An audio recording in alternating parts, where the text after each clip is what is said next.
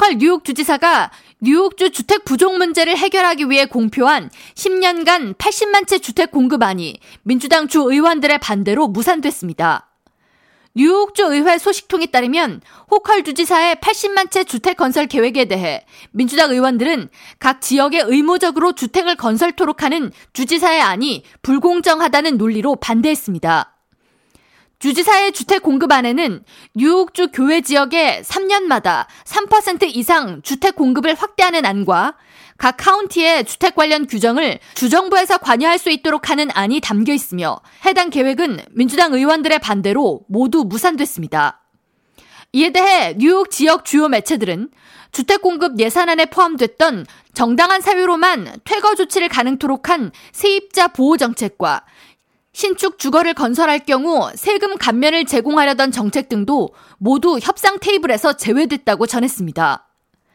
이와 같은 상황에 대해 뉴욕타임스는 지난 1일 마감이던 뉴욕주 예산안 처리 기한이 3주가 지났음에도 불구하고 여전히 갈 길이 멀다고 진단하면서 지난 10년 만에 가장 최장 기간 예산안 처리가 지연되고 있다고 지적했습니다.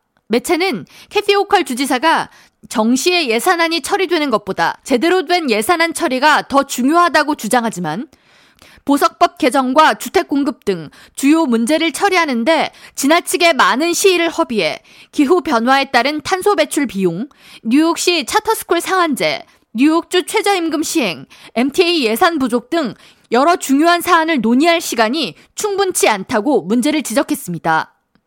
이어 오는 26일 마감하는 뉴욕시의 예산안 마감 역시 뉴욕주 예산안 처리 지연으로 제때 논의가 되지 못할 것으로 예측했습니다. 뉴욕주 새 회계연도 예산안 마감은 애초 지난 1일이었으나 주 의회와 주지사는 주요 사안에 대한 합의에 이르지 못해 예산안 기일을 4월 10일로 1차로 연장한 데 이어 연장 시일 내에도 협상에 이르지 못해 17일까지로 마감 기한을 추가 연장했습니다.